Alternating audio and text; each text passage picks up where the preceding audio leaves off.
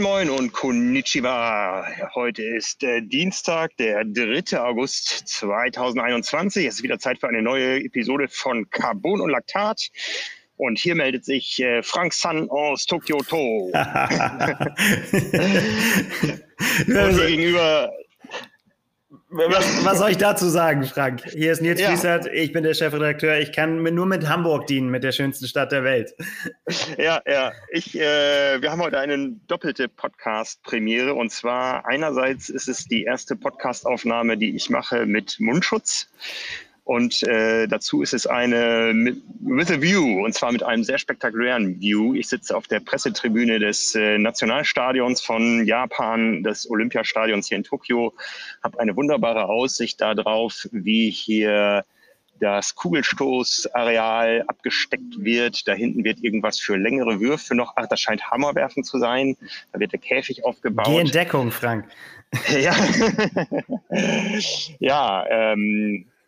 Ja, ich bin hier im Stadion. Eigentlich dürfen wir hier gar nicht podcasten, aber da noch keine Wettbewerbe laufen, hört man auch keine Geräusche von Wettbewerben, auf die das IOC ein Anrecht hätte. Und von daher trauen wir uns das einfach. Was quasi eine Live-Übertragung aus dem Stadion ist sozusagen oder eine Aufnahme.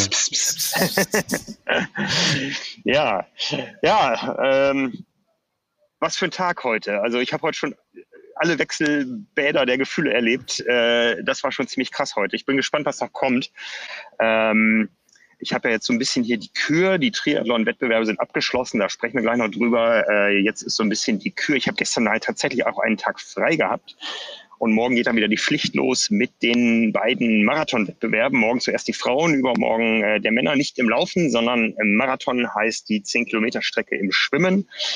Im ähnlichen Gewässer, ein bisschen anders gesteckter Kurs, wo schon die Triathleten unterwegs waren, am Odaiba Marin Park, unter der Rainbow Bridge vor den Ringen, die da auf irgendeinem Floß schwimmen. Ja, da geht's morgen weiter und heute habe ich so ein bisschen Kür gemacht und das war schon recht erfolgreich. Ja, ich habe dich gesehen im Fernsehen. Du hast mich gesehen im Fernsehen? Ja, ich nehme an, du redest von Weitsprung, oder? Ja.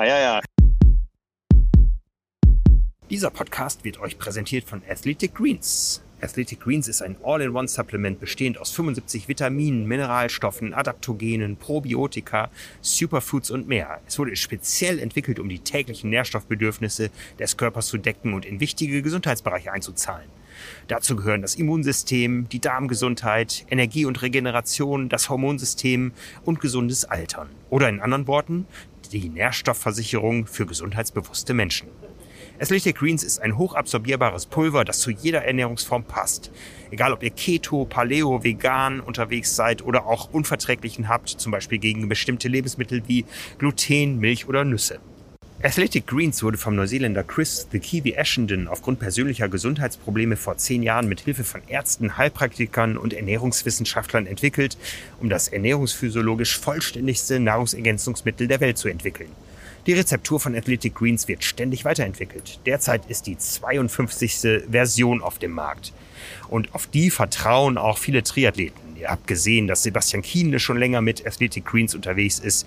Oder dass zum Beispiel auch die Challenge Rot in diesem Jahr mit Athletic Greens zusammenarbeitet. Und auch ihr könnt von Athletic Greens profitieren. Im Moment gibt es nämlich eine Aktion exklusiv für die Hörer von Carbon und Laktat. Auf athleticgreens.com/Carbon-Laktat erhaltet ihr kostenlos einen Jahresvorrat an Vitamin D3 und K2 und 5 praktische Travel Packs zu eurer Erstbestellung dazu. Wie gesagt, die Domain ist athleticgreens.com/Carbon-Laktat. Das Ganze findet ihr natürlich auch in unseren Shownotes. Also ich fange mal vorne an, der Tag. Der Tag beginnt bei mir immer damit, dass der Wecker klingelt in irgendeiner Tiefschlafphase und ich völlig orientierungslos bin. Und als ich mich heute Morgen dann orientiert hatte, stellte ich fest, ich bin raus aus der Quarantäne. Ich darf mich frei bewegen. Wie ist das, wenn Menschen aus dem Knast kommen? Geht es denen ja manchmal so, dass sie erst Schwierigkeiten haben, sich in der normalen Welt zurechtzufinden. Wie war es bei dir? Also ich habe nicht gedacht, dass es draußen so heiß ist. Also ich habe das natürlich wie ein Triathlet, das gleich genutzt, um laufen zu gehen. Ich bin losgelaufen? Ich glaube um 6 Uhr. Oder war es 7 Uhr? Nee, 7 Uhr war es. Und es war so knüppelheiß. Also Strava hat nachher gesagt 29 Grad, aber das glaube ich nicht. Es war einfach nur, du kennst das auf Hawaii, das ist nicht nur die Hitze, sondern das ist so eine richtig dicke Luft, so eine Luft, die richtig schwer ist. Ja, also, und ich habe nur geölt, ich bin eine Stunde gelaufen und es war einfach nur brutal. Ja? Ich finde ja auch dann, wenn die Sonne dann halt irgendwie letztendlich auch dann wirklich so, das knallt irgendwie so, es brennt fast irgendwie auch da ne? Durch diese Luftfeuchtigkeit, keine Ahnung, was da der Effekt ist, aber man spürt es. Ist auf jeden Fall anders. Ich kann es mir vorstellen, dass es so ist wie auf Hawaii, auf jeden Fall. Ja, auf jeden Fall. Dann kennst du das auch von Hawaii, dieses Gefühl, du hörst nicht auf zu schwitzen. Du kannst so kalt duschen, wie du willst. Du stellst die Dusche ab und es rinnt wieder aus allen Poren. Ja. Und dann hast du so langsam Panik, dass du in kein Stadion mehr reinkommst, weil die Temperatur, die bei jedem Eingang gemessen wird, auf einmal über 37,5 liegt. Aber der Körper reguliert da ganz gut. Ich habe da inzwischen Erfahrung. Ich tracke ja meine Körpertemperatur inzwischen schon seit 3,5 Wochen, glaube ich, für die App hier, für die Spiele. Und immer, wenn man vorher Sport gemacht hat, dann ist die Temperatur eigentlich sogar geringer, auch wenn man sich heißer fühlt. Okay, kann ich jetzt nicht. Könntest du vielleicht erklären, was die physiologischen Hintergründe da sind? Aber ja, vielleicht hat man die ganze Hitze alles schon nach draußen getragen hat. Genau, der Körper arbeitet. Der Körper arbeitet, ne? Ja, dann ging es weiter. Dann bin ich hier zum Stadion gefahren. Ich habe ja viel fotografiert inzwischen, aber wenig deutsche Medaillen und vor allem keine goldene. Und da habe ich gedacht, guckst du dir mal den Weitsprung der Frauen an. Und das begann damit, dass ich vorm Stadion stand und es hieß, du kommst hier nicht rein. Ich habe nämlich tatsächlich vergessen, mich für die Veranstaltung anzumelden. Also für die Abendveranstaltung gibt es Tickets, die habe ich. Für die Morgenveranstaltung muss man sich über eine App anmelden und das habe ich tatsächlich vergessen, ja. Und dann habe ich ein so trauriges Gesicht gemacht und habe gesagt, gleich springt unsere deutsche Medaillenhoffnung und ich muss in dieses Stadion. Ja, und sie haben mich reingelassen. Sie hatten ein Nachsehen. Das ist ja was. Also bei aller Orga gibt es hier auch noch Menschen. Das hätte ich nicht gedacht, hätte ich nicht für möglich gehalten, aber gut, ist doch schön, freut man sich doch dann drüber. Ja, ne? Und dann bin ich also in diesen Fotografengraben gegangen. Also wie man Triathlon fotografiert, das weiß ich inzwischen. Im Schwimmen kenne ich mich auch ganz gut aus, aber Leichtathletik habe ich ewig nicht mehr gemacht. Ja, diese ganzen Fotopositionen da, die man gar nicht erahnt, wo die Bilder entstehen. Das ist schon recht spektakulär und man ist wirklich richtig, richtig, richtig dicht dran. Ja, also auch wieder eine Position, die einen PCR-Test erfordert und den habe ich auch heute wieder gemacht. Gestern war der erste Test hier in Japan, der erste Tag in Japan, wo ich keinen PCR-Test gemacht habe, wo ich nämlich das Hotel nicht verlassen habe. Und dann bist du wirklich richtig dicht dran. Also man kennt das ja, dass die Athleten dann immer mit ihren Trainern sprechen und die stehen dann also an so einem Geländer. Das Geländer hatte auch noch eine besondere Bewandtnis, komme ich gleich noch drauf zu. Und auf der anderen Seite des Geländers stehen die Trainer auf der Tribüne in der ersten Reihe und dazwischen ist ein Graben und in dem Graben sind wir. Mhm. Also das ist wirklich richtig dichte dran und sehr spektakulär. Also, sehr, sehr geil, ja. Ne, und da wie alles hier auch der Bereich zugangsbeschränkt ist und man sich ja eigentlich nicht näher als 1 Meter kommen darf und Athleten nicht näher als 2 Metern, was da heute nicht einzuhalten war, weder zu den Kollegen noch zu den Athleten, durften da nicht viele rein und ich war mit drin im Graben. Und es war einfach nur großartig. Also dieser Wettkampf, mehr Spannung geht nicht. Ne? Also beim Weitsprung ist es ja so, dass ich glaube 12 sind gestartet, 8 kommen weiter nach den ersten 3 Sprüngen und nach diesen ersten 3 Sprüngen lag Malaika Mihambo auf Platz 3. Und dann geht es also in die zweite Runde quasi mit den Sprüngen 4, 5 und 6 und dann vergeigt sie die ersten beiden. Beim ersten läuft sie durch, beim zweiten tritt sie über und dann bleibt dieser allerletzte Sprung. Ja? Und dann setzt sie sich mit ihrem allerletzten Sprung. Es war so knapp, das Ranking war 6,97 Meter und 6,95 Meter, glaube ich, und vor dem letzten Sprung. Und dann springt sie im letzten Sprung 7 Meter und dann geht das Zittern los. Ne? Und die anderen beiden springen nicht weiter. Und so ist es. Ist Deutschland Olympiasieger. Ja, das nenne ich auf den Punkt. Das war ja auch das, was sie immer gesagt hat im Vorfeld, ne? Dass sie zwar so die Ergebnisse noch nicht hatte jetzt, aber dass sie halt hofft, dass genau dieser eine Sprung, den sie treffen muss, ne, wo sie genau richtig springt, dass der dann wirklich kommt, wenn man ihn braucht. Und manchmal kommt es dann auch so. Ist doch schön. Großartige Emotionen und vor allen Dingen, und das ist das Besondere an diesen Spielen, kommt es dann zu sehr intimen Situationen zwischen den Fotografen und den Athleten. Es waren jetzt vielleicht, ich würde mal sagen, 5, 6, 7 deutsche Fotografen im Graben Und normalerweise ist das ja der Moment, wo die Athleten dann mit den Zuschauern interagieren. Gibt aber keine. Das heißt, was machen die? Die interagieren nur mit uns Fotografen. Ja? Und es wurde dann noch intimer nachher bei dem Norweger Carsten Warholm, der Weltrekord über 400 Meter Hürden gelaufen ist. Da waren wir nur noch zu dritt im Graben. Die beiden anderen konnten mit ihm sprechen. Das waren nämlich Norweger und ich. Ja? Und der hat quasi jede Pose gemacht, die wir von ihm wollten. Ja, also voll krass, voll krass. Ich hatte jetzt schon Angst erzählt, dass sie dir um den Hals gefallen sind. Nein. Habe ich den Fernseher nicht mehr angehabt, als du mit der norwegischen Fahne um die Bahn gelaufen bist bei der Ehrenrunde. Nein, ich bin tatsächlich nachher noch auf die Bahn gegangen. Wir durften, das hat noch ein Selfie gemacht. Also das ist schon, es ist schon krass, ja, weil du weißt, die Welt guckt in dieses Stadion und du bist relativ alleine. Und wenn ich hier jetzt mal so ins Rund gucke, lass es vielleicht 200 Menschen sein, die hier gerade drin sind, ne, im Olympiastadion. Die Wettbewerbe gehen jetzt in 2,5 Stunden weiter. Es geht los mit der Siegerehrung für Deutschland, für Malaika Mihambo, um es nochmal zu erwähnen. Ja, und das ist schon krass. Ja, ich bin mal gespannt, morgen früh beim Marathonschwimmen, 6:30 Uhr der Start. Das wird wahrscheinlich noch viel intimer. Also ich weiß, dass Deli K., unser befreundeter Fotograf aus Australien, da sein wird, der sehr eng verknüpft ist mit den Dolphins, mit den australischen Schwimmern. Vielleicht sind wir nur zu zweit. Nein. Ja, die Agenturen werden schon da sein, aber ansonsten... Jeder hat seine Nische, ne? Genau. Und ja, das ist einfach nur großartig. Ne? Aber es ging ja dann weiter mit den Emotionen. Ich bin dann raus aus dem Stadion. Ich durfte mich frei bewegen. Auch eine völlig skurrile Situation. Ja, du bist dann alleine unter Japanern. Jeder trägt Maske. Und bin dann mal so die Straßen lang gegangen und am Ende in einem großen Park mit einem Shrine gelandet, mit einem Tempel. Wo es auf einmal auch relativ kühl war und wo ich dann auch mal die Maske abgenommen habe und zum ersten Mal seit 14 Tagen frische Luft geatmet habe. Auch das war ein besonderes Erlebnis. Ne? Und um die Achterbahn der Gefühle vollständig zu machen, ich wollte dann zurück, damit wir uns hier treffen für einen Podcast, und ich kam nicht mehr rein. Meine Akkreditierung wurde nicht mehr akzeptiert vor dem Stadion. Ich habe mir gedacht, ach du grüne Neune, was hast du jetzt ausgefressen? Ich habe schon gedacht, weil du, als du mir das geschrieben hast, ich komme nicht mehr rein, dass die dich getrackt haben, dass du dich zu weit entfernt hast von irgendwas oder so. Ja, auch das ging mir durch den Kopf. Ich hab nur gedacht, was ist denn jetzt? Und dann wurde ich von der Security da weggeleitet. Und alles, was es so an Locations gibt, versteckt sich immer hinter 2 oder 3 buchstabenlangen Kürzeln. Ja? Und ich wurde geleitet in ein...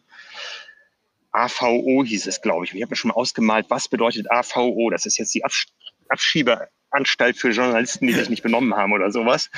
Ne? Und hatte schon echt Panik, ja, dass die mich sofort zum Flughafen fahren. Ich meine, hier unten im Spind, meine ganze Fotoausrüstung, mein ganzes sonstiges Gepäck im Hotel. Ich habe echt schon gedacht, was geht jetzt los?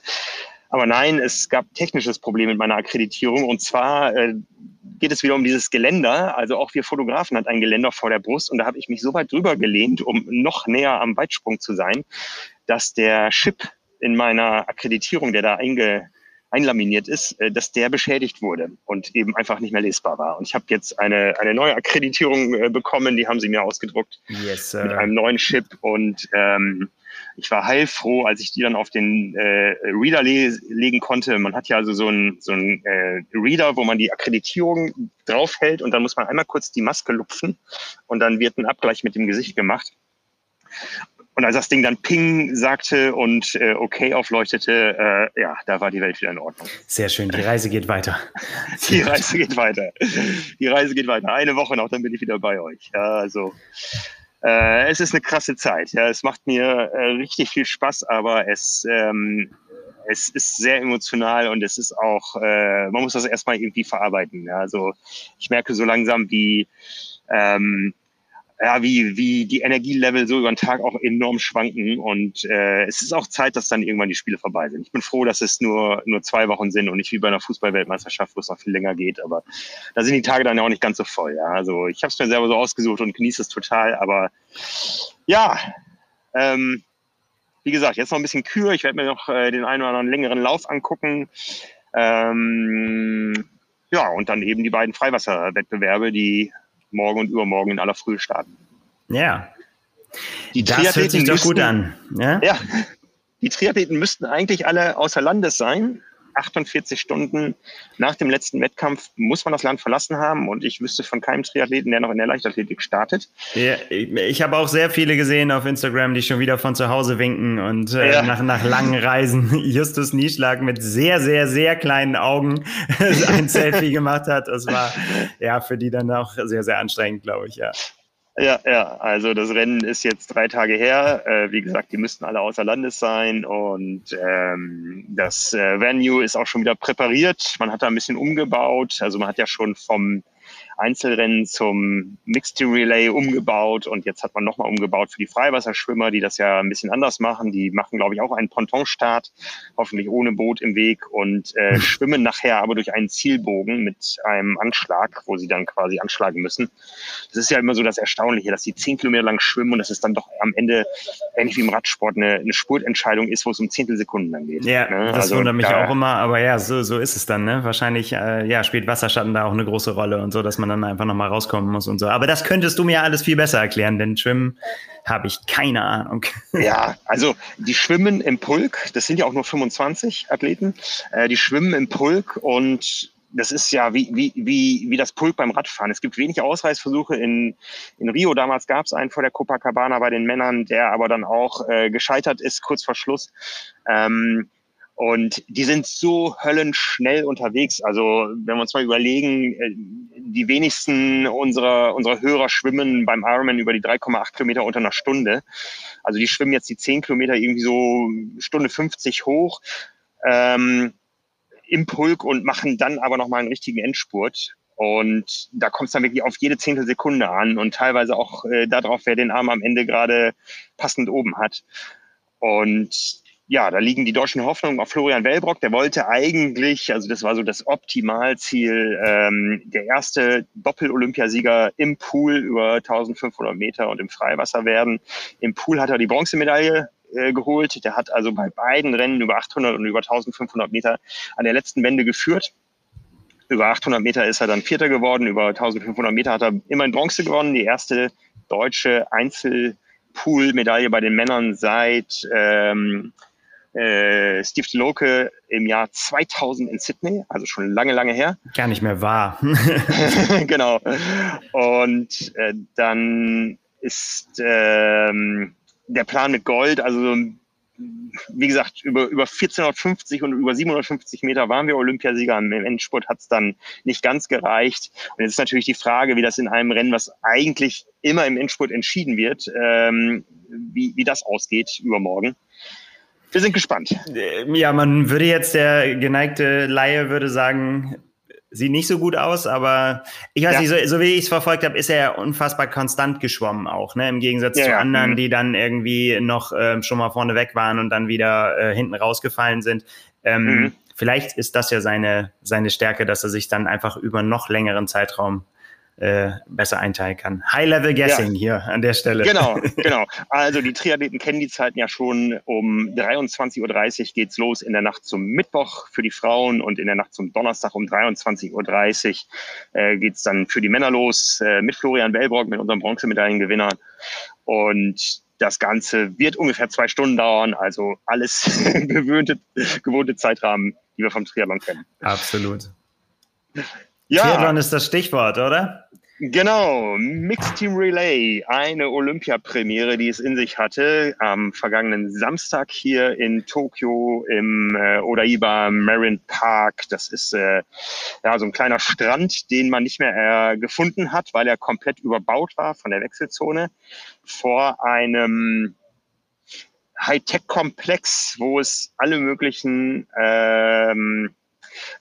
ich sag mal, da lebt Marvel und da lebt Sony und da lebt alles Mögliche. Also da war auch tatsächlich Leben, ja. Also die geschlossenen Venues sind ja auch für die Japaner nicht zugänglich. Hier rund ums Olympiastadion stehen überall Japaner und fotografieren sich mit dem Stadion. Also allein das reicht. Vor dem Haupteingang sind olympische Ringe aufgebaut. Die Schlange davor, wo man sich anstellen kann, um sich mit diesen Ringen zu fotografieren, ist ewig lang. Aber von den Wettkämpfen sehen die Japaner nichts. Beim Triathlon war das anders, da war tatsächlich was los und als ich dann nachher aus dem Stadion rauskam, war immer noch richtig Gedränge und die Zuschauer haben gewartet, dass die Athleten da in den Bus steigen Und da wurde denen nochmal zugejubelt. Das sind so die kleinen Situationen. Ich habe das erlebt beim Schwimmen, das war so richtig Gänsehaut. Nach den Wettkämpfen kommen alle Volunteers nach draußen vor Stadion an die Straße und jubeln den wegfahrenden Bussen zu. Also das ist echt, ja, richtig krass. Da wird Bussen zugejubelt. Ja? Ja. Also da sitzen natürlich dann Topstars drin, ne? Aber das ist schon, die Japaner leben das schon in der Form, wie sie es halt dürfen. Ja? Viel dürfen sie nicht und ja, ich weiß auch nicht, ob morgen Zuschauer beim Freiwasserschwimmen irgendwo von der Brücke gucken oder so. Ich glaube es eher nicht, aber beim Triathlon war zumindest was los. Und ja, auf jeden Fall. Das hat man ja im Fernsehen gesehen. Es war, war dann auch auf dieser einen Gerade war es halt, das sah richtig nach Triathlon-Publikum aus. Es war halt voll richtig an den Rändern, ne? Ja. Ja, wie gesagt, eine Premiere mit einem Olympiasieger, das brauchen wir jetzt nicht spannend aufbauen, das hat jeder mitbekommen. Großbritannien ist seiner Favoritenrolle, sage ich mal, gerecht geworden. Die Favoritenrolle hatten sie vorher, die Favoritenrolle hatten sie auch nach den Einzelrennen. Und ja, es war eine souveräne Vorstellung, an der es nichts zu meckern gab, zu makeln gab. Großbritannien, erster Olympiasieger im Mixed Team Relay mit Jonathan Brownlee, der es tatsächlich geschafft hat, bei 3 Olympischen Spielen hintereinander Bronze, Silber und Gold zu gewinnen. Das komplette Set zu Hause, ja. Das komplette Set zu Hause, ja, genau. Sein Bruder Alistair 2-mal Gold, ja, dieses Mal nicht am Start. Das heißt, er war nicht sportlich am Start, der war tatsächlich hier am Start. Er stand nämlich zur Wahl in die Athletenkommission des IOC. Ich weiß gar nicht, ob die Wahl abgeschlossen ist. Das habe ich gar nicht mehr verfolgt, aber er hat da auch eifrig auf Social Media Werbung für sich gemacht. Ich glaube, in der Mensa des Olympischen Dorfes konnten die Leute abstimmen oder die Athleten abstimmen und ihn ins Athletenkomitee wählen. Und ja, vielleicht ist Triathlon ja da auch erstmals vertreten. Ja. Ja, wo fangen wir an beim Rennen? Du hast den Sieger genannt. Was ist so für dich, was ist so hängen geblieben bei der Veranstaltung? Was ist hängen geblieben? Es ist ein enorm attraktives Format, finde ich. Das wussten wir als Hamburger schon länger, weil wir das ja häufiger schon in der Heimatstadt hatten, auch mit der Weltmeisterschaft. Aber diese Dynamik, die sich da entwickelt, das ist einfach mal was ganz anderes als Rennen, wo alles vorhersehbar ist. Ja, also natürlich gab es einen Favoritensieg, aber es gab auch Angriffe auf die Favoriten. Es gab Leute, die es verhindern wollten. Zum Beispiel Vincent Louis, der als Franzose noch mal versucht hat, so ein bisschen da mitzumischen und die anderen zu ärgern. Am Ende hat es dann nicht gereicht. Die britische Vormachtstellung war einfach zu dominant. Ein Format, was keine Fehler verzeiht, ist es ja. Absolut. Wir hatten natürlich auch aus deutscher Sicht geguckt, wo kann es hingehen. Und wir wussten, es kann nur auf den Medaillenplatz gehen, wenn wir sehr, sehr viel Glück haben. Da darf nichts passieren. Gerade bei unserer unerfahrensten Athletin, bei Annabel Knoll, sind dann doch 2 Sachen passiert, die am Ende nicht rennentscheidend waren. Aber das sind einfach Dinge, die verzeiht dieses schnelle Format in der Regel nicht. Die Konstellation hat es jetzt hergegeben, dass es keine große Auswirkung hatte. Aber es hätte an anderer Stelle auch über Sieg und Niederlage oder über eine Medaille oder nicht entscheiden können. Absolut, aber gut, dass du das gleich auch hinterhergeschoben hast, weil das war tatsächlich was sie hat die Gruppe ja trotzdem, nachdem sie nicht in ihre Schuhe reingekommen ist zum Beispiel, hat sie ihre Gruppe trotzdem bekommen, in der sie sowieso naturgemäß gewesen wäre jetzt zu dem Stand des Rennens, also da hat sie dann letztendlich ja nicht viel verloren und ja, wie du sagst, also ich würde sogar so weit gehen, für mich war das Rennen sogar das Highlight der Triathlon-Wettbewerbe, weil ich finde, dass das noch attraktiver ist, als Männer und Frauen einzeln rennen zu sehen. Einfach aus dieser Kombination sehen wir ja bei vielen Veranstaltungen jetzt auch, dass es eben diese Mixed-Staffeln gibt. Dann eben genau in dem, was du aufgezählt hast, ein Format, wo es einfach bis zum Ende spannend ist. Auch anders als viele geungt haben, ja, wer mit seiner ersten wer nicht vorne ist nach dem ersten Schwimmen, der hat überhaupt gar keine Chancen mehr auf irgendwas. Ne? Hat Frankreich eindrucksvoll widerlegt, dass es nämlich eben doch noch klappen kann. Ja, unheimlich taktisch, ne, auch bis zum Schluss. Also ich glaube sogar letztendlich das Ende, dass Alexi das nach Hause gebracht hat, war auch eine gigantische Leistung. Er hat zwar dann Vorsprung gehabt, aber in dem Moment, wo du dann einen Vincent Louis da bei dir hast auf einmal, der wie ein Irrer attackiert auf dem Rad, ne, und wirklich alles versucht hat. Und ich glaube schon, dass jeder auch ein bisschen die Düse gegangen ist, ne, und gesagt hat so, ne, oh Gott, was mache ich jetzt? Aber er hat es im Prinzip genau richtig gemacht. Er hat sich hinten reingehängt und hat gesagt, okay, ich muss jetzt nur irgendwie erstmal dranbleiben und dann, der lässt jetzt hier gerade so viel Kraft, also ist jetzt gemutmaßt, aber so sah es definitiv aus. Und man konnte das auch wunderbar sehen, ne? Vincent Louis hat wirklich alles gegeben, sei es in seinen Antritten, aber auch dann immer wieder in Aero-Positionen, super sich da reinbegeben, während Alexi dann teilweise auch hinterhergefahren ist einfach, ne? Einfach normal in den Drops seine Aero-Lenker überhaupt gar nicht genutzt hat. Daran kannst du schon sehen, wie viel weniger Kraft ihn das gekostet hat, ne? Daran dran zu bleiben. Und das war für mich einfach ja mega, mega spannend. Und ich finde auch, dieser Teamgedanke ist doch einfach da, was echt Wunderbares. Und wenn du einfach auch so guckst in die Reaktionen, jeder hat sich so geäußert, ich bin stolz, Teil dieser Mannschaft zu sein. Und ich glaube tatsächlich, das ist einfach kein Gelaber, weil man das sagen muss, sondern das hat man den Leuten auch angesehen, wie stolz sie waren, da im Team tatsächlich das zu erreichen und mitzufiebern. Und ja, ich bin schwer begeistert. Für mich da bei diesen Wettbewerben definitiv das spannendste und interessanteste Format. Ja, ich weiß nicht, wie es im Fernsehen drüber gekommen ist. Ich habe zwar die Bilder immer wieder gesehen, weil wir natürlich auch eine Großleinwand hatten und die Zwischenzeiten im Stadion. Wir konnten aus dem Stadion nicht raus. Das hat das schnelle Format nicht ergeben. Wir hätten durch die Sicherheitskontrolle wieder rein müssen und da wäre das Rennen vorbei gewesen. Und von daher habe ich wahrscheinlich die gleichen Bilder gesehen, aber natürlich ohne mich sonderlich darauf konzentrieren zu müssen, weil das ist ja auch das Interessante bei dem Format. Durch die kurzen Strecken, es passiert ja ständig irgendwo was. Ja, da wurden wir auch richtig drauf gedrillt vorher. Passt auf, wie ihr euch bewegt. Also es gab einen Crossing Point über die Strecke und da hast du teilweise angestanden, weil immer irgendwas passierte auf der Strecke. Ja. Und da wird natürlich A, aus Sicherheitsgründen und B, natürlich auch aus Fernsehgründen extrem drauf geachtet, dass da niemand irgendwo in dem Moment, wo die Kameras drauf sind, durchläuft oder im schlimmsten Fall, wo noch ein Athlet da vorbeikommt. Ja, und also diese Action, die bietet kein anderes Format im Triathlon. Ja, das hat schon enorm was.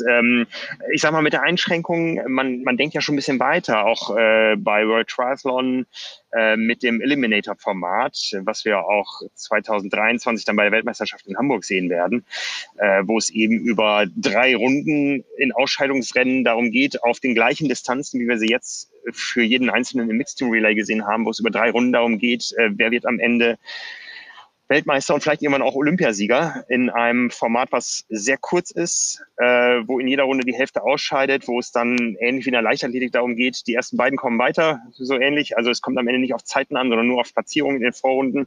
Und im Finale treten dann 10 Leute gegeneinander an und da ist, glaube ich, enorme Action dann. Also da werden wir Attacken sehen, da werden wir alles Mögliche sehen.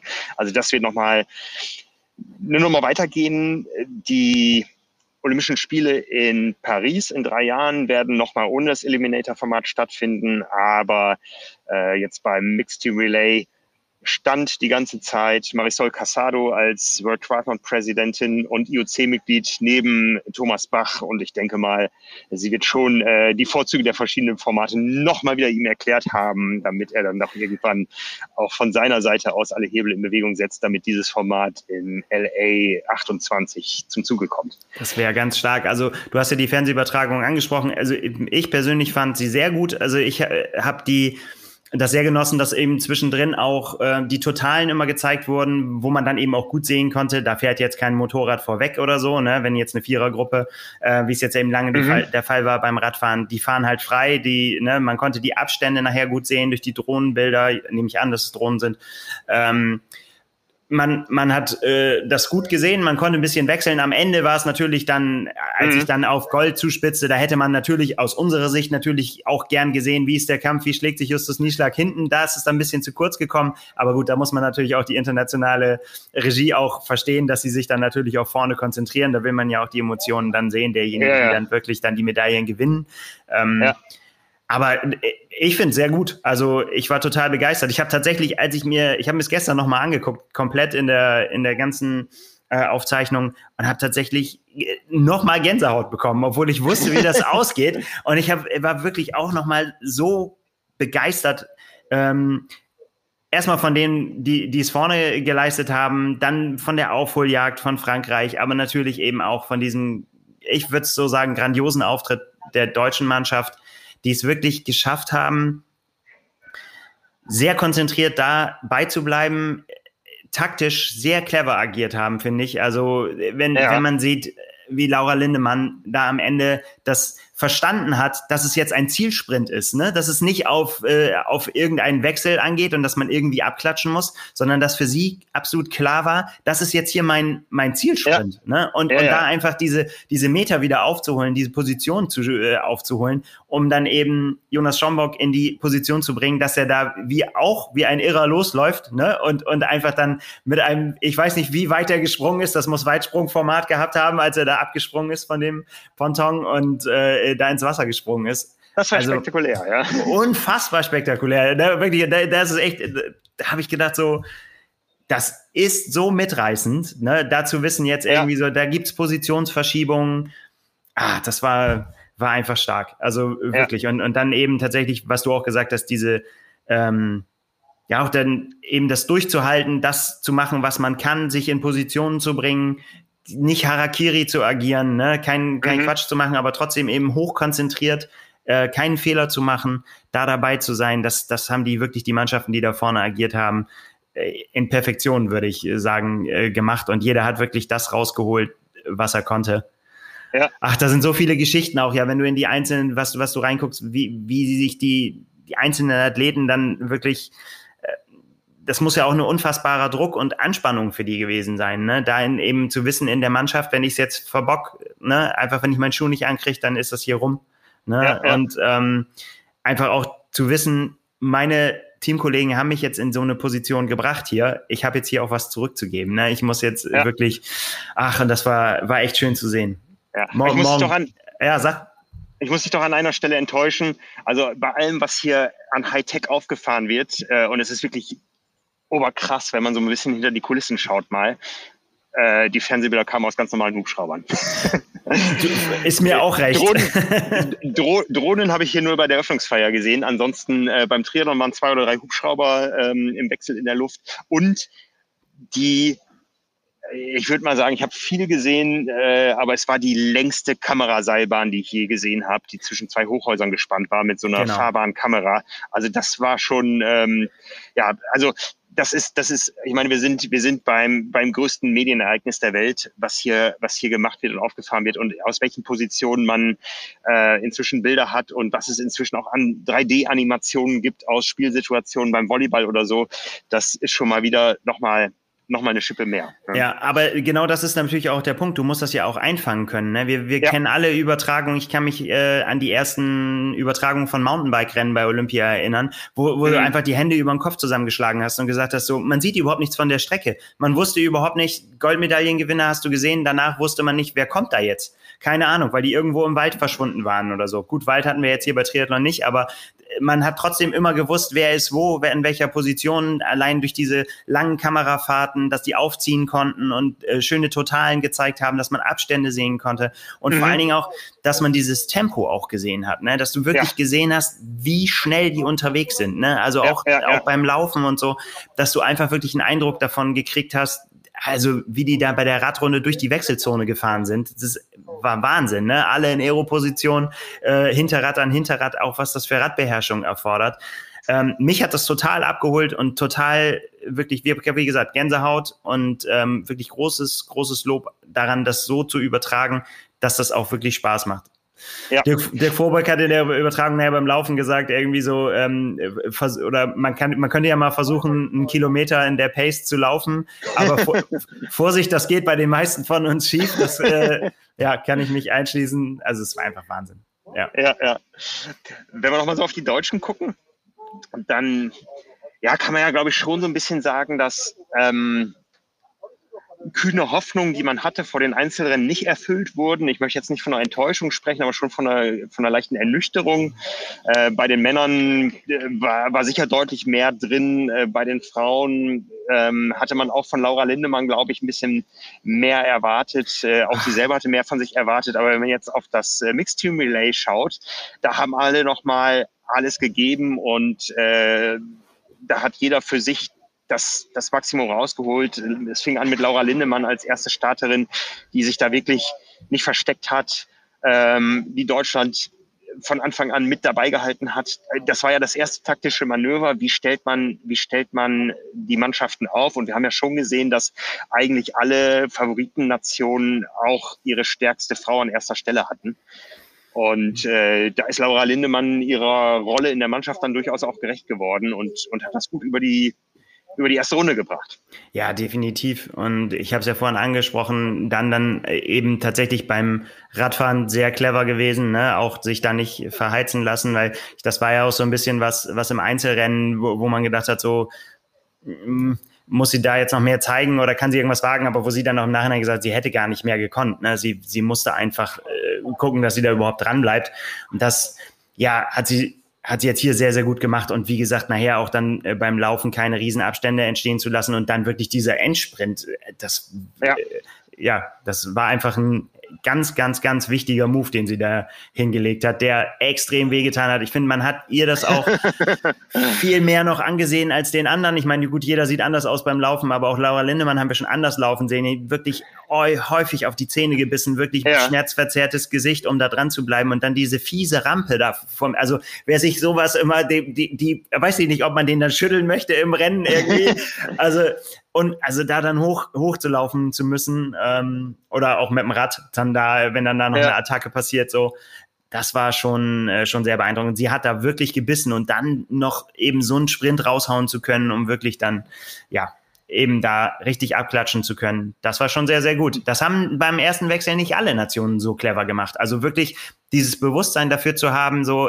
ich kann jetzt hier vielleicht noch 2-3 Sekunden rausholen und das kann sehr, sehr wichtig sein am Ende. Ja, ne? Da hast du mir tatsächlich was voraus. Das habe ich nämlich gar nicht gesehen. In der Situation lag ich schon auf dem Bauch am Schwimmen-Wiedereinstieg für Jonas Schomburg, der dann auch an erster Stelle da diese abschüssige Rampe runtergestürmt ist, anders kann man das gar nicht sagen, wo man nur denkt, hoffentlich geht das alles gut, und dann mit einem gewaltigen Satz sich da wieder in die Bucht geworfen hat und das war schon sehr interessant, die verschiedenen Sprungtechniken zu sehen, also Jonas Schomburg war da schon stilistisch ganz vorne mit dabei, also wenn wir da wie beim Wasserspringen Punkte vergeben hätten, also da hätte man schon vermuten können, der ist in Rostock groß geworden, das stimmt nicht, der kommt aus Hannover, aber das hatte schon Rostocker Qualität. Ja, das war unfassbar gut, also sich da wirklich dann danach nach vorne zu setzen und ja, er hat dann nachher gesagt, er hätte gerne noch mehr Akzente setzen wollen beim Schwimmen, ne? Dass er da, also er hat schon versucht, dann da zu attackieren noch und um auch wegzukommen. Ist ihm letztendlich dann nicht so gelungen. Also es hat sich ja nachher im Rad in dieser Vierergruppe wiedergefunden, hat dann sicherlich auch viel Körner gekostet. Ja, aber in Perfektion das gemacht, wie du es vorhin auch schon gesagt hast, das rauszuholen, was man noch drin hat im Tank und wirklich dann auch die Mannschaft im Spiel zu halten. Das ist ihm sehr gut gelungen. Während des Radfahrens stand ich dann neben Reinhold Häuslein, der als Vertreter der Deutschen Triathlon Union eben quasi die Coach-Rolle in diesem Rennen wahrgenommen hat. Also nur einer pro Mannschaft durfte auf das Gelände ganz dicht dran. Also wir durften auch, oder wir hatten deutlich mehr Zugang jetzt zu den Wechselplätzen. Die Stadionkonfiguration war ja ein bisschen anders jetzt. Und weil man mehr Platz brauchte für die Wechselzone zwischen den Athleten quasi, für die Abschlagzone, standen die Radständer dichter an uns Fotografen und eben auch gemischt mit den, jetzt gab es ja einen Knall, einen Probestartschuss, dichter an den Coaches und da stand ich neben Reinhold Häuslein und der sagte, der Jonas, der kann nur vorne fahren, alles andere kann der gar nicht irgendwie. Ne? Und Ja, aber die haben ja fantastisch gekreiselt. Also das war wirklich gut. Die wussten auch, was es ankommt. Die haben gesagt, okay, wir sind hier auf jeden Fall, hier fällt jetzt keine Entscheidung. Wir werden jetzt zusammen hier auf jeden Fall fahren und haben das dann richtig gut gemacht. Ne? Und vor allen Dingen dann in Aero-Positionen wirklich 20 Zentimeter hinter dem Hinterrad. Das verlangt schon Mut, bisschen ausblenden, bisschen Gefahrensuche und das war schon gut. Also auch, ich meine, jeder dieser Spitzkehren, die da zu machen sind, ne, musst du richtig anfahren. Du bist völlig am Ende eigentlich schon. Ne? Da kann so viel, du brauchst nur einmal da den Anschluss verlieren und zack, ist das erledigt. Weil da kommst du in so eine Gruppe, kommst du nicht mehr ran, wenn du die verlierst auf dem Rad. Ja, das war schon gut.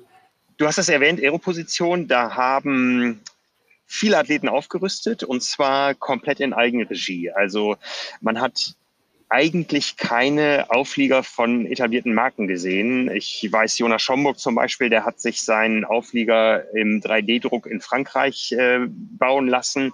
Ich weiß, dass die Trainingsgruppe Potsdam, das ist ja zum Beispiel Laura Lindemann, dass die auch was selber entwickelt haben und damit experimentiert haben. Am auffälligsten waren die Geschütze, die Norweger aufgebaut haben. Es ist einfach anders als auf der Langdistanz, wo man Aerolenker aus dem Sortiment sich aussuchen kann. Das gibt es für die Kurzdistanz aktuell wohl nicht so. Das heißt, man war da auf Eigenbau angewiesen, da die Ausflieger nicht über die Bremsen drüber hinaus ragen dürfen. Genau. Hat da eben jeder für sich experimentiert. Ja. Und da war die große Frage, braucht man das auf einem so eckigen Kurs? Aber wir haben gesehen, es gab doch immer wieder die eine oder andere Gerade.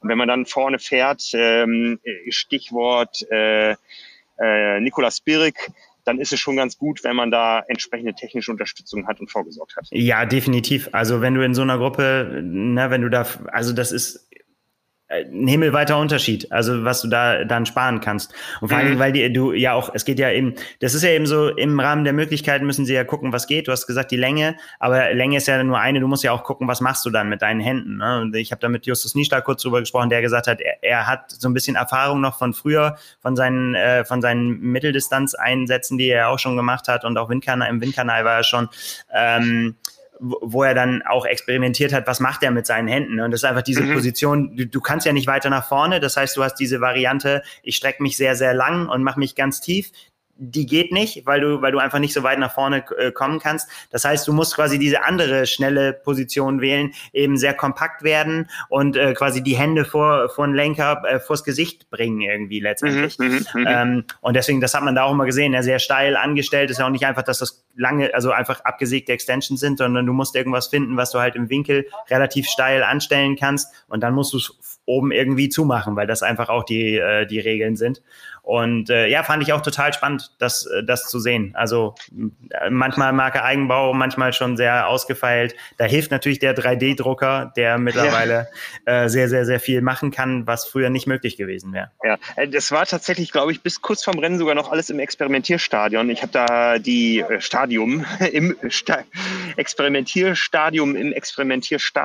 Es gab ja die sogenannten Course-Fams. Ich war bei der ersten dabei, also den Course Familiarizations, den Kursbesichtigungen der Athleten, und die durften 45 Minuten lang fahren an diesem ersten Freitag, wo ich hier fahre, haben da ein paar Runden gedreht und eigentlich hat man die Norweger auf jeder Runde in anderen Handhaltungen gesehen. Mal Hände gefaltet, mal Fäuste nebeneinander, mal Hände übereinander, mal die Hände sogar so mit den Handflächen aneinander gestellt.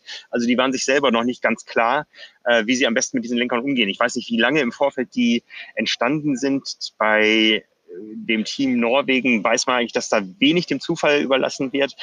Aber es gab auch Diskussionen darum, weil es auch so ein bisschen in die Richtung Wildwuchs ging. Ja, das sind keine zertifizierten Bauteile, keiner weiß, wie stabil die sind und so weiter. Und da wurde also auch schon aus Athletenkreisen sogar der Ruf nach Standardisierung laut. Also ich glaube, das wird eine Besonderheit dieser Spiele von Tokio geblieben sein dann irgendwann, dass es hier im Bereich Lenkeranbauten Experimente gab, die wahrscheinlich wenig Nachhaltigkeit haben.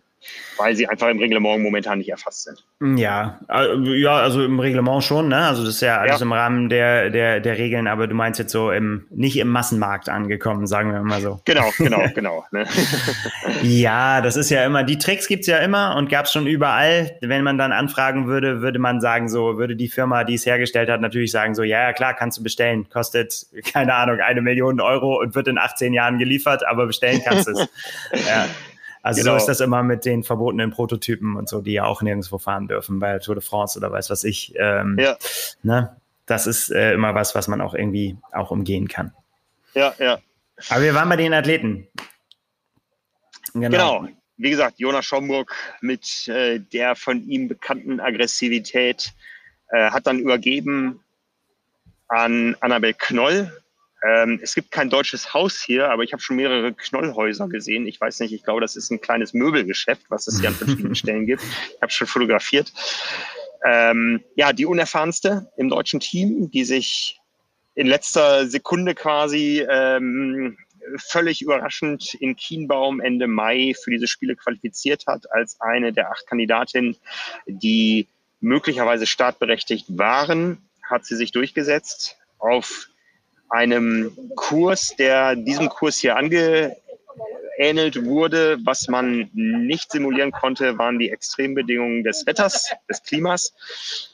Aber sie hat sich da durchgesetzt und ich sag mal, hat ihre Rolle gut gemacht. Ja, also man hat ihr schon beim Einzelrennen die Freude angesehen, juhu, ich bin jetzt Olympia-Finisherin, ja, und ich glaube, nachdem das gut gegangen war, dass sie da ins Ziel gekommen war, wir hatten es ja erwähnt, 20 Athletinnen haben das Ziel gar nicht gesehen bei den Olympischen Spielen.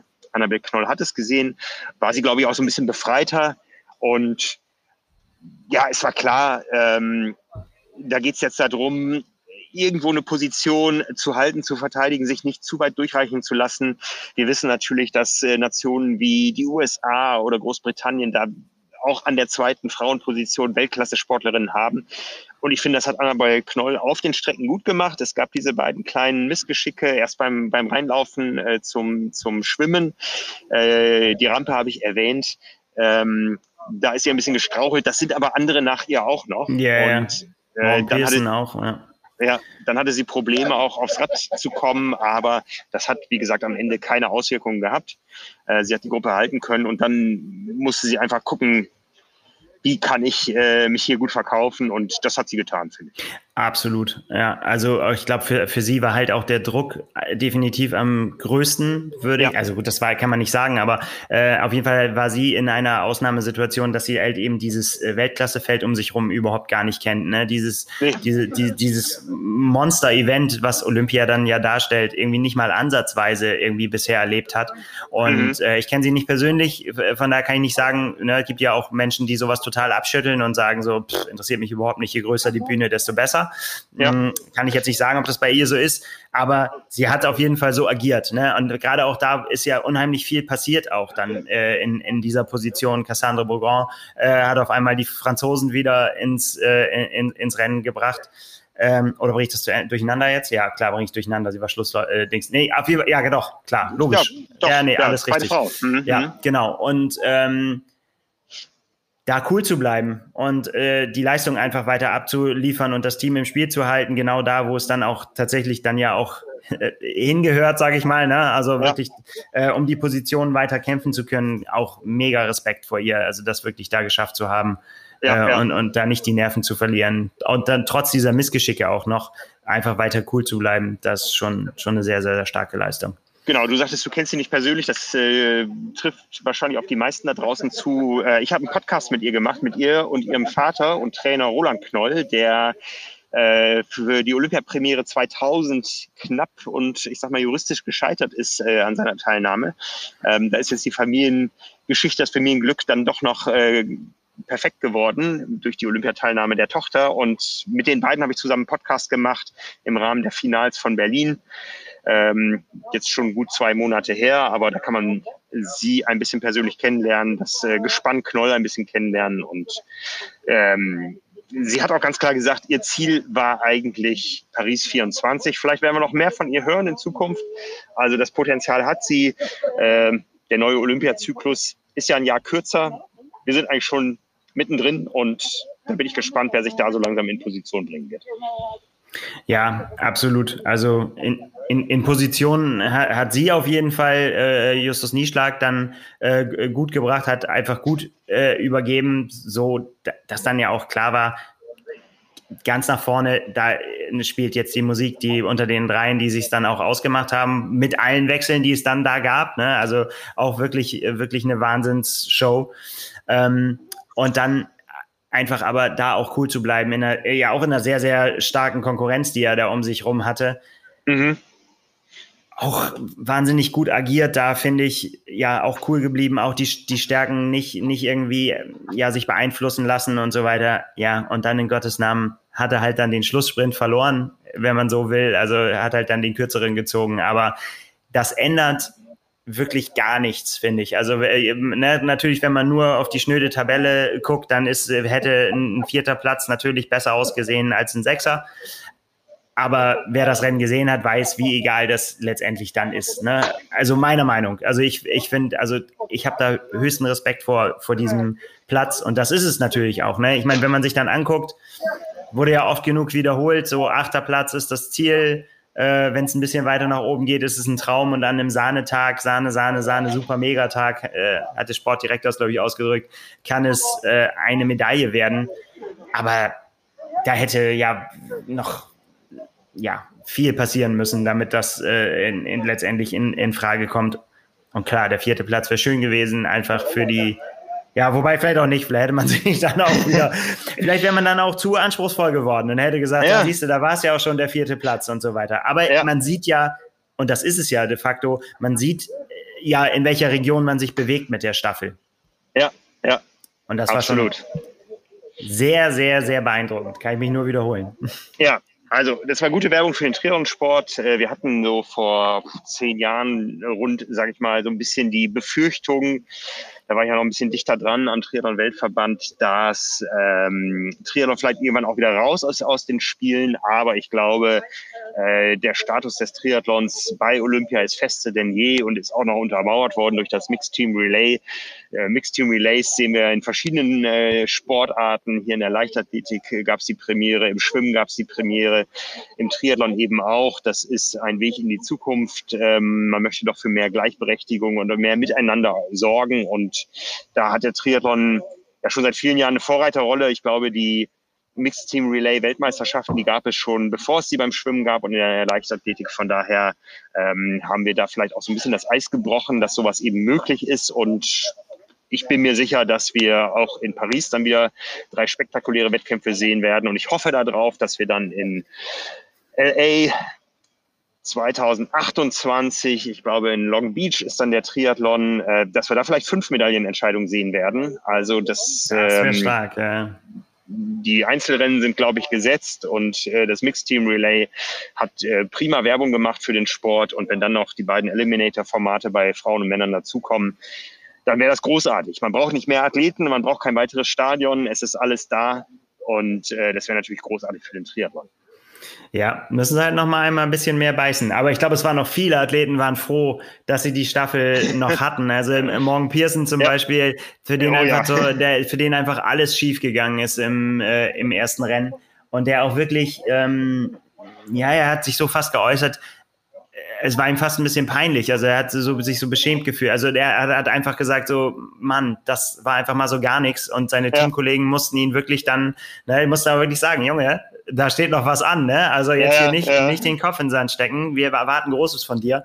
Und der hat ja auch geliefert. Also dann auch, und ich kann mich dann noch mal sehr begeistern, auch dann irgendwie zu sehen dafür, wie die Leute auch kämpfen und das durchziehen. Ich meine, bei Alexi, wenn du den laufen siehst, denkst du, der joggt das locker nach Hause, aber wenn du ihm dann ins Gesicht geguckt hast im Ziel, wusstest du auch, der hatte mega Schiss, weil er auch wusste irgendwie so, oh Gott, da kommen jetzt noch, die sind so schnell auch hinter mir, und ich darf mir jetzt einfach das nicht hier als junger Kerl einfach das erlauben, dass ich das jetzt hier noch versaue irgendwie so, ne?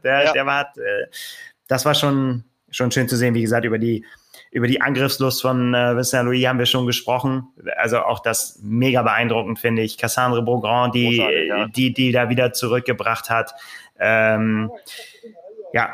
Großes Kino. Auf jeden Fall, auf jeden Fall. Es war die 13. Ja, die 13. Olympia-Entscheidung in der Triathlon-Geschichte. Das war die erste Siegerehrung, die ich verpasst habe. Ich stand dann nämlich vor einer Gewissensentscheidung, nachdem ich nach dem anderen Rennen zuvor, ich weiß gar nicht mehr, ob es das Männer- oder Frauenrennen waren, 2,5 Stunden im Taxi verbracht habe für 5 Kilometer, ja, Mann, was ich schneller zu Fuß geschafft hätte. Bist du so fit? Ja, doch. Ja, ja, das war eine rhetorische Frage. Ja, hatte ich mir diesmal ein Taxi bestellt. Also man hat uns ja reich beschenkt hier. Wir durften ja, oder ich durfte bis gestern keine öffentlichen Verkehrsmittel benutzen. Ich darf mir nachher im Pressezentrum oder morgen meine Freifahrkarte für den öffentlichen Nahverkehr holen, weil ich dann ja jetzt Japaner bin, aus der Quarantäne raus bin. Aber das war bisher ja nicht möglich. Und die Busse waren sehr unzuverlässig nach den Rennen, weil die einfach die Strecke nicht freigegeben haben. Ich glaube, daran lag das, dieser lange Weg, weil die Radstrecke einfach noch komplett gesperrt war, auch 2 Stunden nach dem Rennen. Hatte ich mir diesmal ein Taxi bestellt. Man hat uns reich beschenkt. Wir haben jeder 14 Taxigutscheine im Wert von je 100 Euro bekommen hier, jeder Journalist. Und ich hatte mir ein Taxi dahin bestellt. Ich glaube, ich habe selten so geschwitzt wie in diesem Taxi. Das musste hinterher ausgewischt werden. Aber ich war rechtzeitig im Schwimmstadion. Da stand die Entscheidung über 800 Meter Freistil bei den Frauen an. Als Mitfavoritin Sarah Köhler hat einen schlechten Tag erwischt, ist am Ende Siebte geworden. Da hätte ich mir vielleicht dann doch, wenn man es vorher gewusst hätte, vielleicht doch die Siegerehrung beim Triathlon noch anschauen können. Aber ja, das sind einfach die Entscheidungen, die man dann treffen muss. Und von daher hast du da auch wieder einen Vorteil, wenn du noch zur Siegerehrung wach geblieben bist. Ich kenne 2, 3 Fotos davon, aber keine weiteren Bilder. Nee, da muss ich gestehen, die habe ich auch nicht mehr gesehen. Das gebe ich zu. Aber ja, dieses schlechte Tag haben, ich meine, wie gesagt, ich bin nicht keine Ahnung vom Schwimmen, aber da hört man es tatsächlich halt öfter. Ich hatte einen schlechten Tag bei Olympia, was quasi dann immer der denkbar schlechteste Tag ist, um einen schlechten Tag zu haben. Ja. Und umso beeindruckender finde ich es, das kann natürlich jedem passieren, klar, aber um diese auf den Punkt Leistung, die Triathleten da gebracht haben, über die Nationen hinweg, ist einfach Präzision hoch 10. Also das ist einfach, da ziehe ich den Hut 10-mal vor, dann wirklich an so einem Tag zu liefern und nicht nur einer oder so, sondern alle, ne? Alle wirklich, ne? Das ist sehr beeindruckend. Sehr beeindruckend. Ich hätte einen Wunsch an World Triathlon, den müsste man eigentlich mal vortragen, vielleicht wird darüber nachgedacht. Ich fände es eigentlich super, wenn die in jedem Olympiazyklus die Reihenfolge ändern würden. Wir haben das eigentlich klassischerweise, dass im Mixed Team Relay Frau, Mann startet. Warum macht man das jetzt nicht mal bis zu den nächsten Spielen umgekehrt, inklusive der Weltmeisterschaften, die ja zwischen stattfinden? Das wäre wirklich Gendergerechtigkeit. Und warum soll nicht mal eine Frau den Sieg oder die Medaille nach Hause bringen beim nächsten Mal? Ja, aber siehst du das so? Also, dass das irgendwie, ich meine, klar, nach Hause bringen ist die eine Sache, aber man könnte jetzt auch so argumentieren und sagen, die erste Position ist die allerwichtigste. So, ne, wenn du, ne, also da kannst du das Rennen definitiv verlieren. So, ja, aber ich sag mal, für die Nicht-Triathlon-Öffentlichkeit ist es jetzt Alexi und die 3, die vorher gekämpft haben. Alexi ist der ins Ziel läuft und die anderen siehst du auf den Fotos nur mit dem Rücken. Ne? Also natürlich gibt es die gemeinsamen Mannschaftsbilder und so. Ich fände es einfach gerecht, wenn man jetzt einfach mal sagen würde, wir werden 2024 in Paris mit Annabel Knoll oder wem auch immer als Schlussläuferin Olympiasieger. Echt? Er würde für mich überhaupt gar keinen Unterschied machen, wer für Deutschland Olympiasieger wird. Ne, also ich finde tatsächlich, also den Gedanken habe ich noch nicht einmal gehabt und das wäre mir, glaube ich, auch, also das finde ich gerade da jetzt hier auch das Schöne an diesem Mixed Relay ist tatsächlich, dass es auch wirklich gleichberechtigte Positionen sind, finde ich. Also das ist da einfach, dass man das dann null, also dass du auch nicht vergleichst und irgendwie anfängst, ja, der ist den Split in so und so gelaufen und so weiter. Alles spielt alles überhaupt gar keine Rolle. Ne? Es ist einfach, es muss gemixt werden. Irritierend fand ich das in der Leichtathletik tatsächlich, wo du ganz frei wählen kannst. Das ist natürlich auch nochmal so eine taktische Kombination, wo dann eine Frau auf einmal gegen die Männer läuft und umgekehrt und so. Ne? Ja. Das noch krasser ist es ja beim Schwimmen, wo du die 4x100 Meter Lagen mixt hast. Ja, da kannst du ja sogar noch weiter taktieren, indem du musst halt zwei Männer, zwei Frauen haben, hast aber 4 Lagen. Also da ist es, glaube ich, eine noch schwerere Entscheidung. Ja, finde ich auch, aber auch ehrlich gesagt nicht so spannend, weil du dann einfach nebenher, klar, am Ende ist dann immer spannend, geht die Taktik auf oder geht die nicht auf. Mhm, aber ich finde, hier hast du ja dann letztendlich im Triathlon hast du ja wirklich gleich starke Athleten oder Athletinnen, die dann wirklich sich gegeneinander dann antreten und das auch wirklich ja spannend halten, so dass es nicht, also ich finde, es wird nicht dadurch spannend, dass es dann auf einmal Riesenabstände gibt und dann, dass man dann gucken muss, wird das wieder kleiner, so wie es ja dann auf der Bahn zum Beispiel war, ne, wo dann auf einmal eine halbe Runde Vorsprung und am Ende laufen quasi alle noch vorbei. Das sieht dann zwar einmal spektakulär aus, aber ich finde halt diese Kopf-an-Kopf-Entscheidungen hier viel, viel spannender. Ja. Also ist mein Geschmack.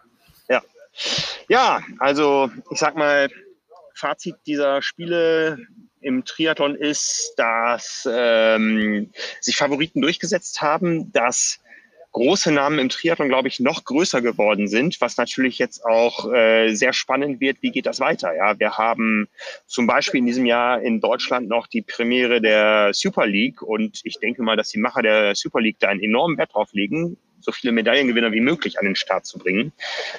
Mitte September, am 12., glaube ich, im Olympiapark in München. Also ein sehr attraktives Format, wo wir vielleicht nochmal den einen oder anderen derer, die wir hier geehrt haben oder bei der Ehrung bewundern konnten, nochmal in Deutschland sehen werden. Aber wir müssen gar nicht so weit in die Zukunft schauen, denn wir sind ja schon in der Vorvorwoche des Ironman in Frankfurt, der Europameisterschaften. Und da wird ein Olympiasieger im Triathlon starten. So ist der Plan, ja. Wenn alles gut geht, dann sehen wir Christian Blummenfelt da am Start, ja. Ja, also der hat ja nie einen Hehl aus Ambitionen gemacht und der sagt ja nicht nur, er möchte in Frankfurt ein gutes Rennen abliefern, nein, er sagt auch nicht nur, er möchte sich in Frankfurt für Kona qualifizieren, sondern nein, er sagt, ich möchte als Olympiasieger auch Ironman-Weltmeister werden und zwar im gleichen Jahr. Also der hat noch was vor. Der wird uns begleiten.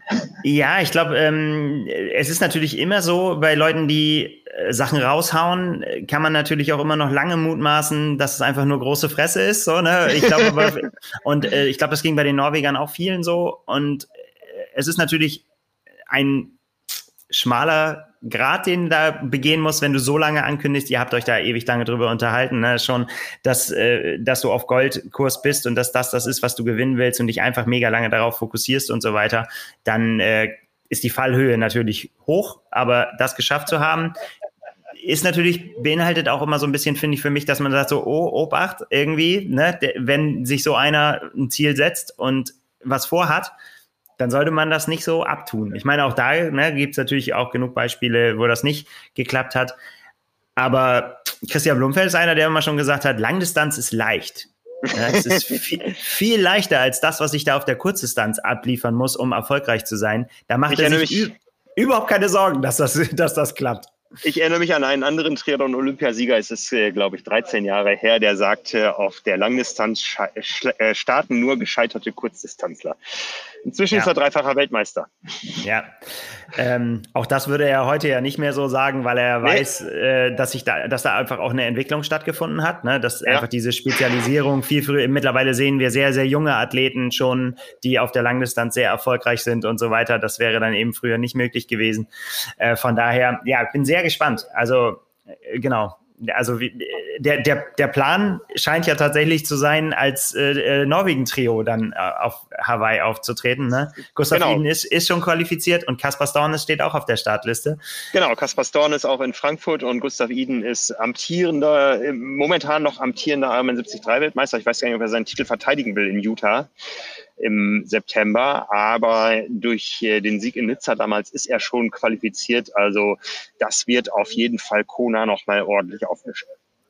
Ja, definitiv. Also genau, über Frankfurt sprechen wir an einem anderen Tag, da wird es natürlich sicher noch auch ins Detail muss man dann noch gehen, denn da geht es auch für einige Deutsche tatsächlich noch um die Wurst, ne? Die Hawaii-Quali steht über allem.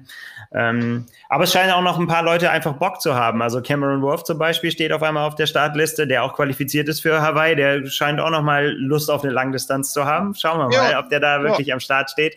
Ja, das wird sich jetzt in den kommenden Tagen erst zeigen. Auch so Leute wie Lionel Sanders stehen sowohl in Frankfurt als auch in Kopenhagen auf der Liste und so weiter. Das ist natürlich jetzt der Reflex, der jetzt einsetzt, ne? Die Und wer noch wirklich Ambitionen hat auf Hawaii und das wirklich machen möchte, der steht natürlich jetzt auf allen Startlisten, die noch irgendwie gehen. Und dann wird im letzten Moment justiert, welches Rennen mache ich wirklich? So, ja. Das werden wir beobachten und auch mal mit den Leuten sprechen jetzt dann in den nächsten Tagen.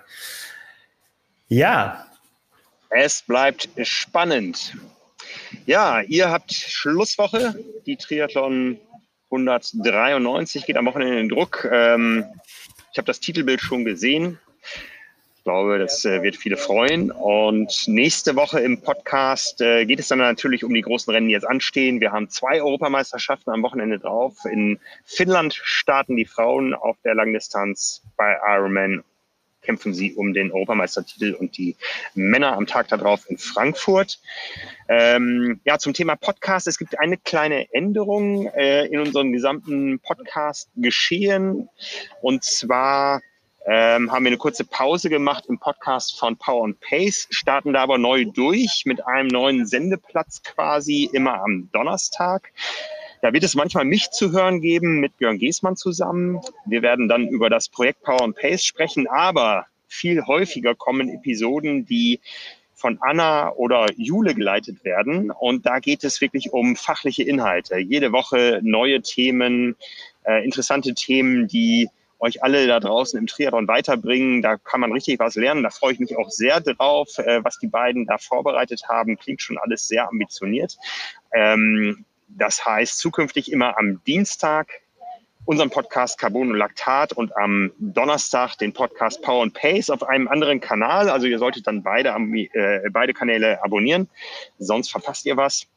Diesen Kanal habt ihr ja gerade und wie gesagt, unter Power and Pace wird es nicht nur um das Projekt Power and Pace gehen, sondern allgemein um das Thema Triathlon-Training, Triathlon-Coaching.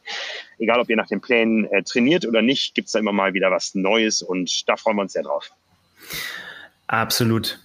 Also für alle, die auch das Renngeschehen beobachten, am Wochenende ist natürlich, wir haben jetzt vorhin noch 2 Wochen hinausgeguckt, am Wochenende gibt's noch ein paar Rennen, die auch noch international auch viele Leute wieder jetzt quasi nachdem so die erste Quali-Anspannung, also man kann schon sehen auf den Startlisten, da will der eine oder andere wieder Fahrt aufnehmen. Es gibt 3 Ironman 73 Rennen am Wochenende, Ironman 73 Boulder, den Ironman 73 Gdynia und den Ironman 73 Switzerland.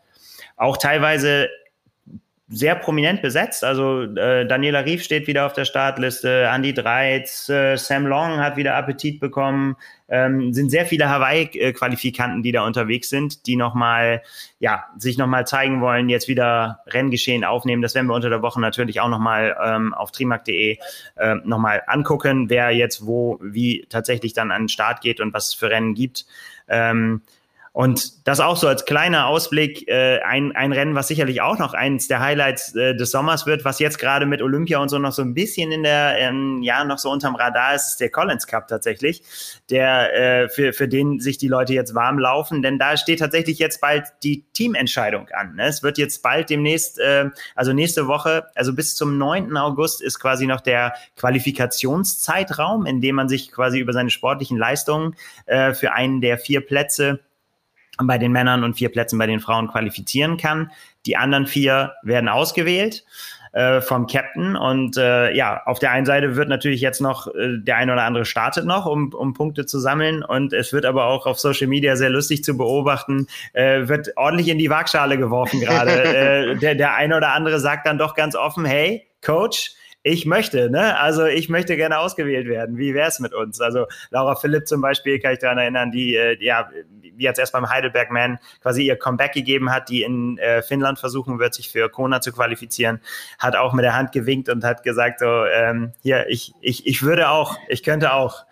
Ja, also das wird auf jeden Fall spannend, wer da noch so ins Team kommt. Vielleicht einmal ganz, ganz kurzen Abriss, nochmal einmal für alle, die noch nie da was von gehört haben, was ist Collins Cup überhaupt, ne? Team Europa gegen Team USA und Team International treten gegeneinander an mit dem Ziel rauszufinden, wie heißt der Slogan auf Englisch, Who Rules Triathlon? Also hinter den Kulissen habe ich auch schon gesagt, für viele ist es tatsächlich, es wird so ein bisschen als Klassenfahrt der Weltspitze tituliert, weil irgendwie, also die Da kommen tatsächlich die besten Triathleten der Welt wahrscheinlich zusammen, so sie denn nicht verletzt sind oder irgendeine andere schwerwiegende Ausrede haben. Wir haben es gerade gesagt, viele wollen auch, viele haben richtig Bock, haben das als Highlight gesehen, aber auch viele sind einfach ja quasi ihrer Verpflichtung als PTO-Athleten auch dabei und haben das ganz klar in ihrem Kalender stehen, weil auch von Anfang an klar war, das wird eine Veranstaltung, zu der sie kommen müssen und eben große Namen. Ne? Also wenn man die Frauen anguckt, Team Europa stehen momentan fest, Daniela Rief, Anne Haug, Lucy Charles Barclay und Holly Lawrence. Kann man machen schon mal in einem Rennen, ne? Plus die Namen, die noch kommen. Und wer so dahinter kratzt, ist Cat Matthews, die auch schon den hochgehoben hat, hat gesagt, so, sie ist quasi so die erste, die dahinter ist, die aber ausgewählt werden müsste. Und da sind auf jeden Fall große Namen dabei. Bei den Männern Jan Frodeno, Gustav Iden, Joe Skipper und Patrick Lange. Auch spannende Konstellation, Patrick Lange und Jan Frodeno in einem Team. Wird interessant.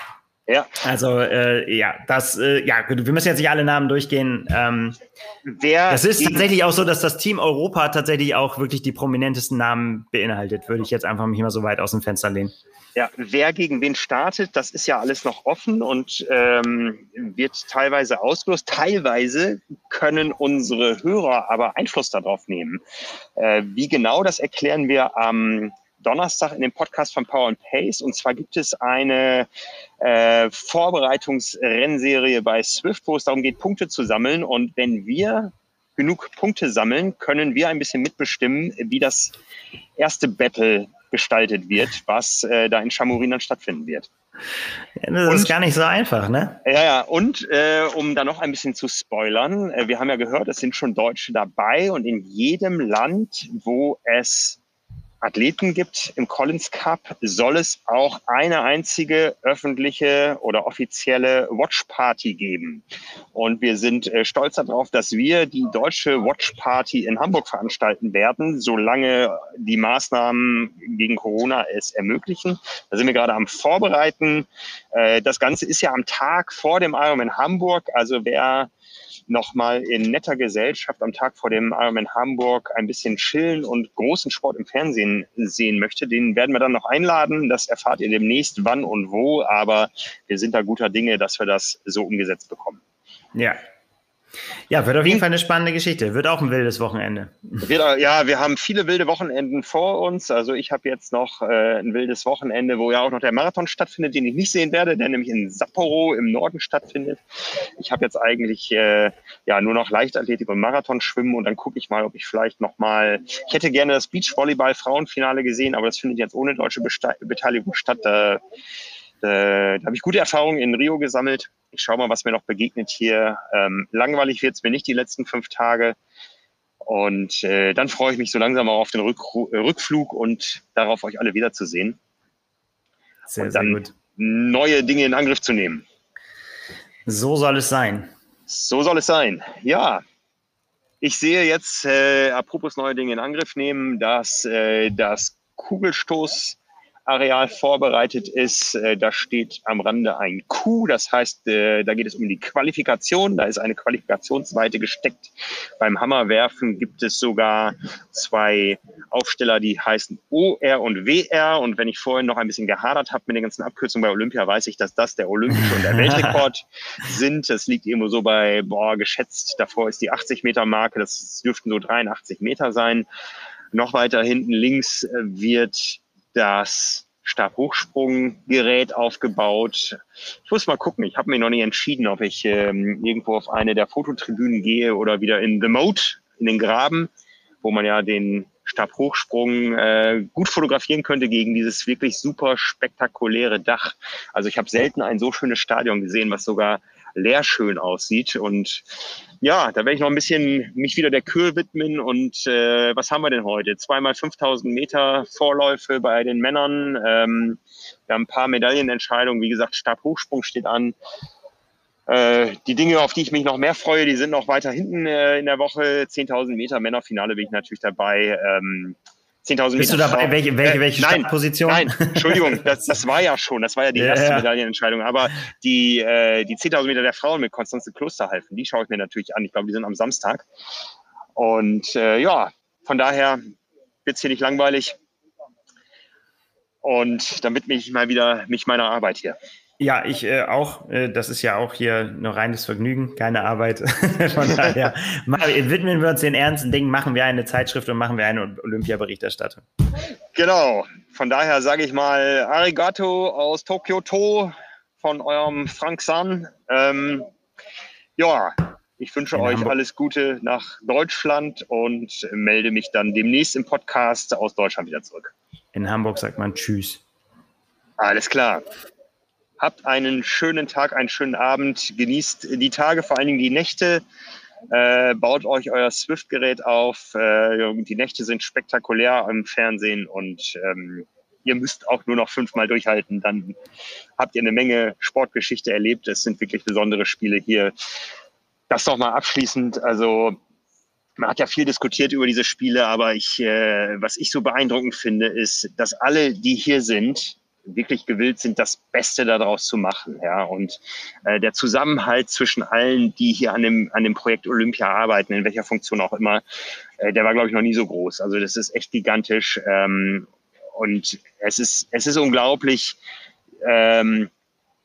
Es weiß, glaube ich, jeder, wie besonders das ist, hier dabei sein zu können, wo niemand anders dabei sein kann, außer vom Fernseher. Und das trägt auch eine gewisse Verantwortung, und der werden hier, glaube ich, viele Leute gerecht. Hier wird nicht nur auf den Bahnen, in den Stadien, auf Athletenseite über sich hinausgewachsen, sondern hier tun echt alle ihr Maximum, um wirklich Olympia zu dem zu machen, was die Sportler vor allem verdient haben. Und ja, schönes Gefühl, dabei zu sein.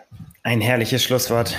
Tu deinen Teil, trag ihn bei und mach ein paar schöne Bilder. Ich gebe mir Mühe. Also, macht's gut. Alles klar. Ciao. Bis dann. Ciao.